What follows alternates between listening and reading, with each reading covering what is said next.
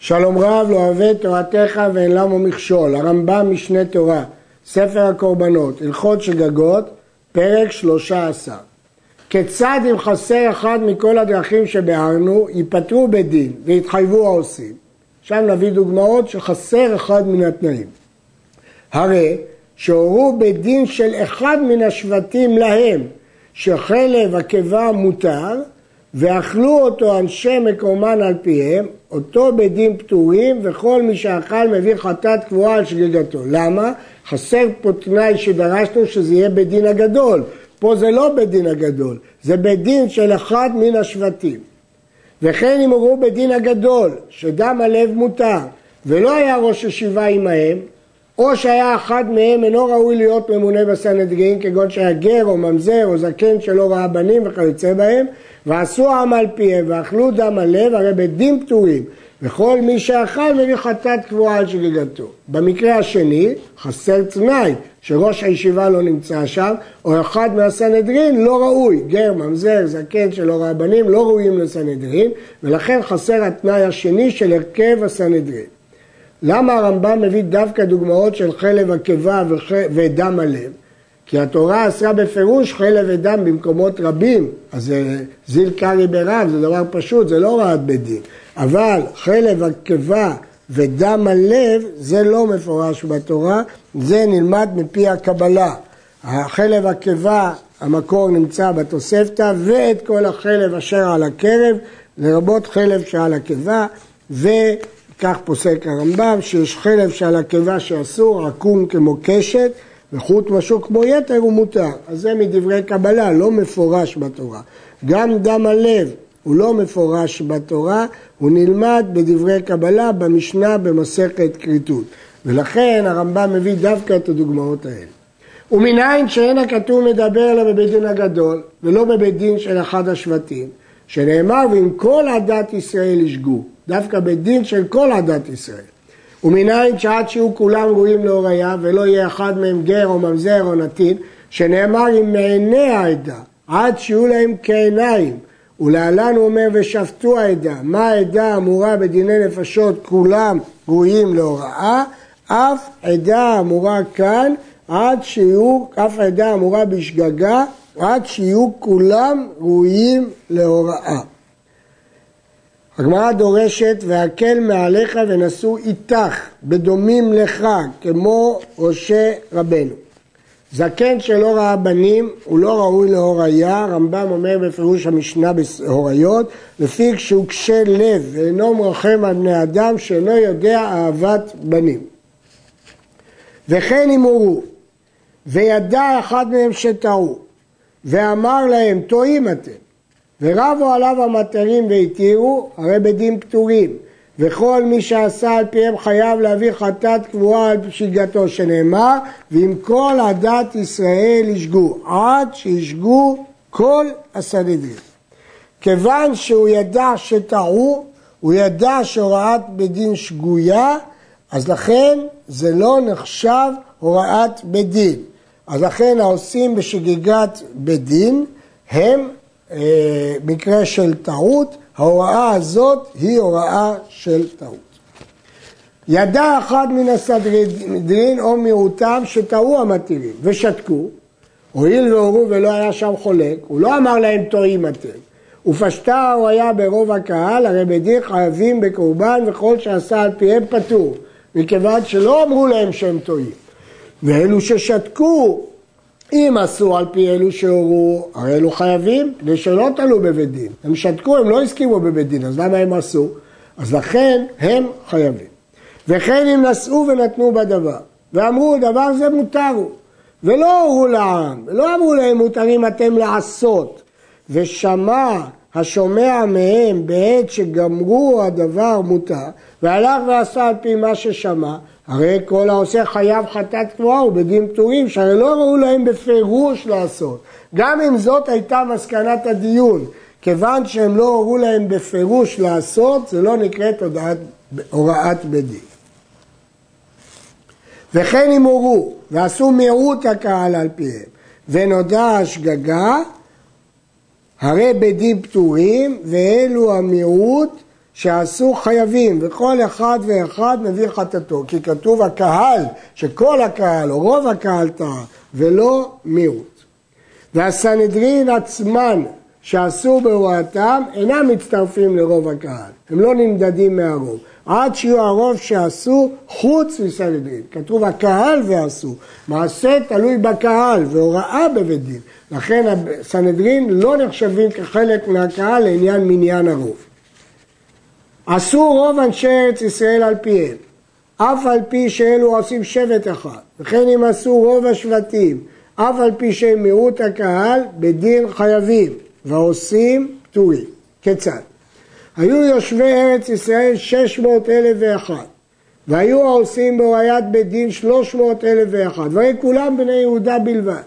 או שהיו עושים בני שבעה שבטים כולם, אף על פי שיש בהם מאה אלף. הרי בדין חייבים וכל העושים על פיהם פטורים. או רוב הקהל או רוב שבטים אף על פי שלא רוב הקהל.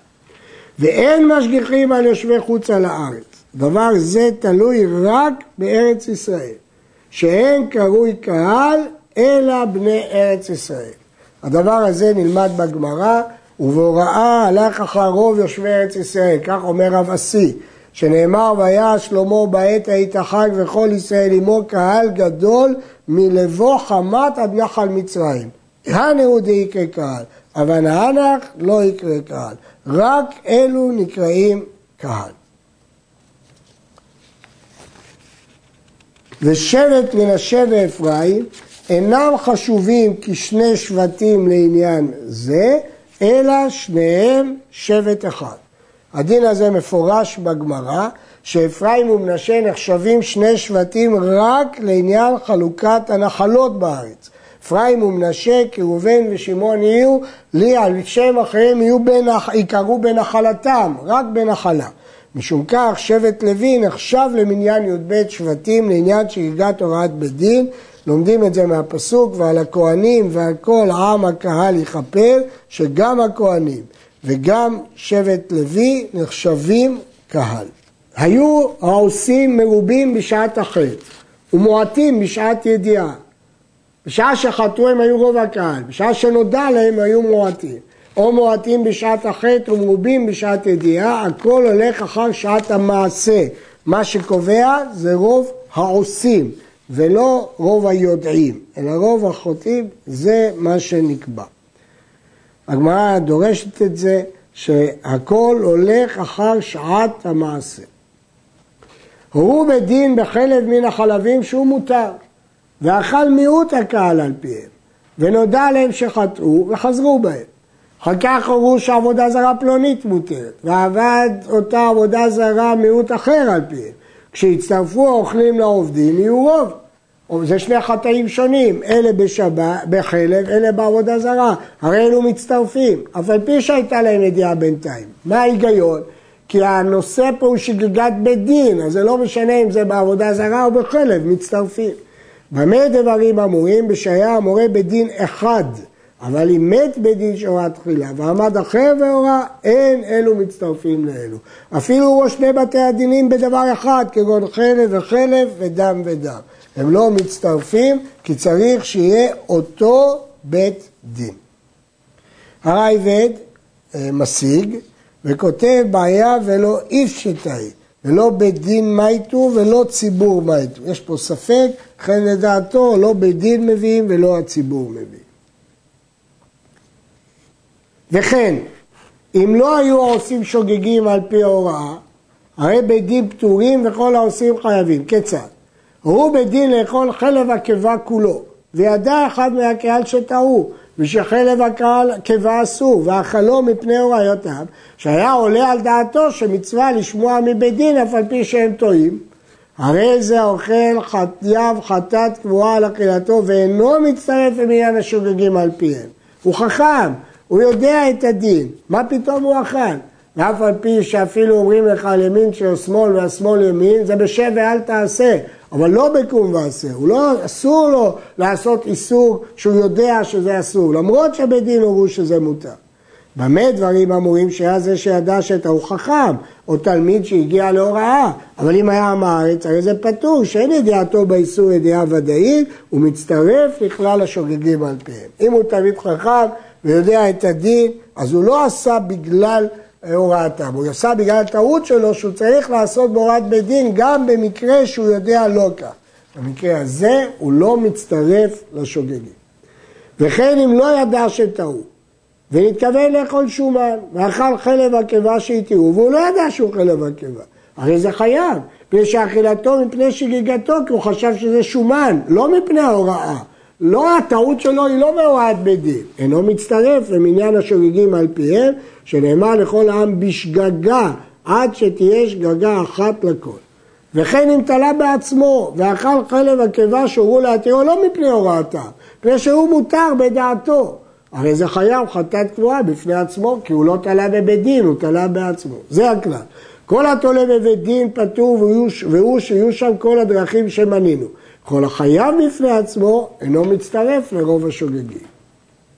הורו בית דין להתיר דבר האסור בזדון, ועשו הקהל על פיהם בשגגה, בדין פטורים מן הקורבן, פני שהם מזידים, הקורבן זה רק על שגגת הוראה, וכל אחד מן העושים על פיהם חייב קורבן בפני עצמו, מפני שהוא שוגג, ובית דין לא חייבים, אז הוא חייב. בית דין בשגגה, וידוע קהל שטעו ואין ראוי לקבל מהם, ואף על פי כן עשו הקהל על פיהם, אלו ואלו פטורים מן הקורבן. בית דין פטורים, למרות שהם שגגו בהוראה, שהרי לא עשו הקהל מפני הוראתם שהטעת אותם. הם ידעו שזה טעות, אז הם לא עשו מפני שגיגתם. וכל העושים פטורים מן הקורבן מפני שהם מזידים, הם לא שוגגים, שידעו שטעו ושאין ראוי לעשות, אז למה הם עשו את זה? לכן הם אה, פטורים מקורבן כי הם מזידים. בית דין פטורים כי לא נעשה על פי טעותם. ולכן גם אלו פטורים וגם אלו פטורים. עד כאן.